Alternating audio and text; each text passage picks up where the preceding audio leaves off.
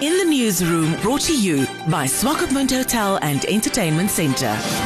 Dr. Hoze Riruako, a local political analyst, spoke to In the Newsroom following the news that Netumbo Nandi Ndaitwah was elected as the Vice President of SWAPO and will be the party's presidential candidate for the 2024 general elections. Dr. Riruako spoke about Nandi Ndaitwah's character and what she needs to do to pull the country back together. The one thing that I have noticed Netumbo it's the fact that uh, he's a very level-headed person. He's someone who seems to be presenting, in my opinion, the mother figure. In the case of the founding president, we talked about the father figure, and I think now the time of the women have arrived.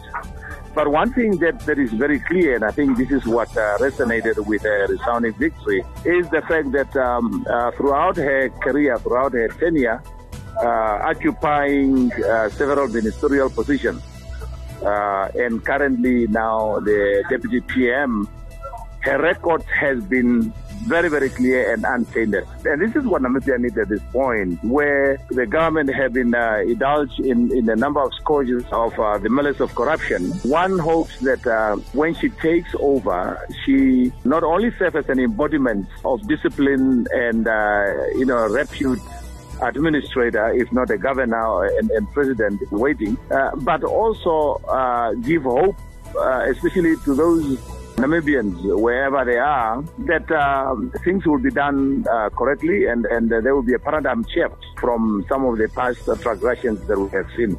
But apart from that, I'm yet to see her administration because her administration must be very, very inclusive. I mean, here I'm talking about uh, bringing on board uh, the youth that has been crying uh, well, women as another element, and then also the minority groups, especially in key positions, especially the top top positions. This is something that uh, one want to see to make sure that everybody feel included. And then the whole thing is that.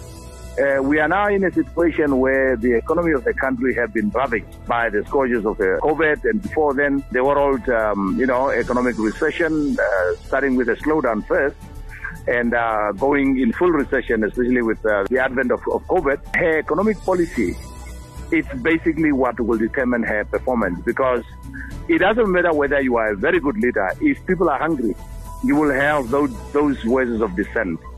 So I think uh, her economic team uh, is something that one have to look at with a keen interest uh, to find out what strategy does she has to turn around the um, you know the economy of the country uh, to give the Namibian people hope that uh, things will be done correctly, the country will be governed correctly. That will be mirror imaged by the type of cabinet that she that she bring up. And I think it's high time that now she brings on board uh, professional technocrats, not only necessarily you know political party but people who have what it takes to turn the country around, our education system that needs uh, a complete overhaul, and uh, give hope to the youth. I mean, you have such a high unemployment rate. Pohamba is one of the presidents that can be treated for coming with stimulus packages that were aimed at um, addressing the plight of the youth. And I think this is one thing that, uh, given the fact that Namibia would want to move to become an industrialized nation, given the fact that we seem to be far away from um, achieving most of the ideals, uh, you know, of uh, Vision 2030.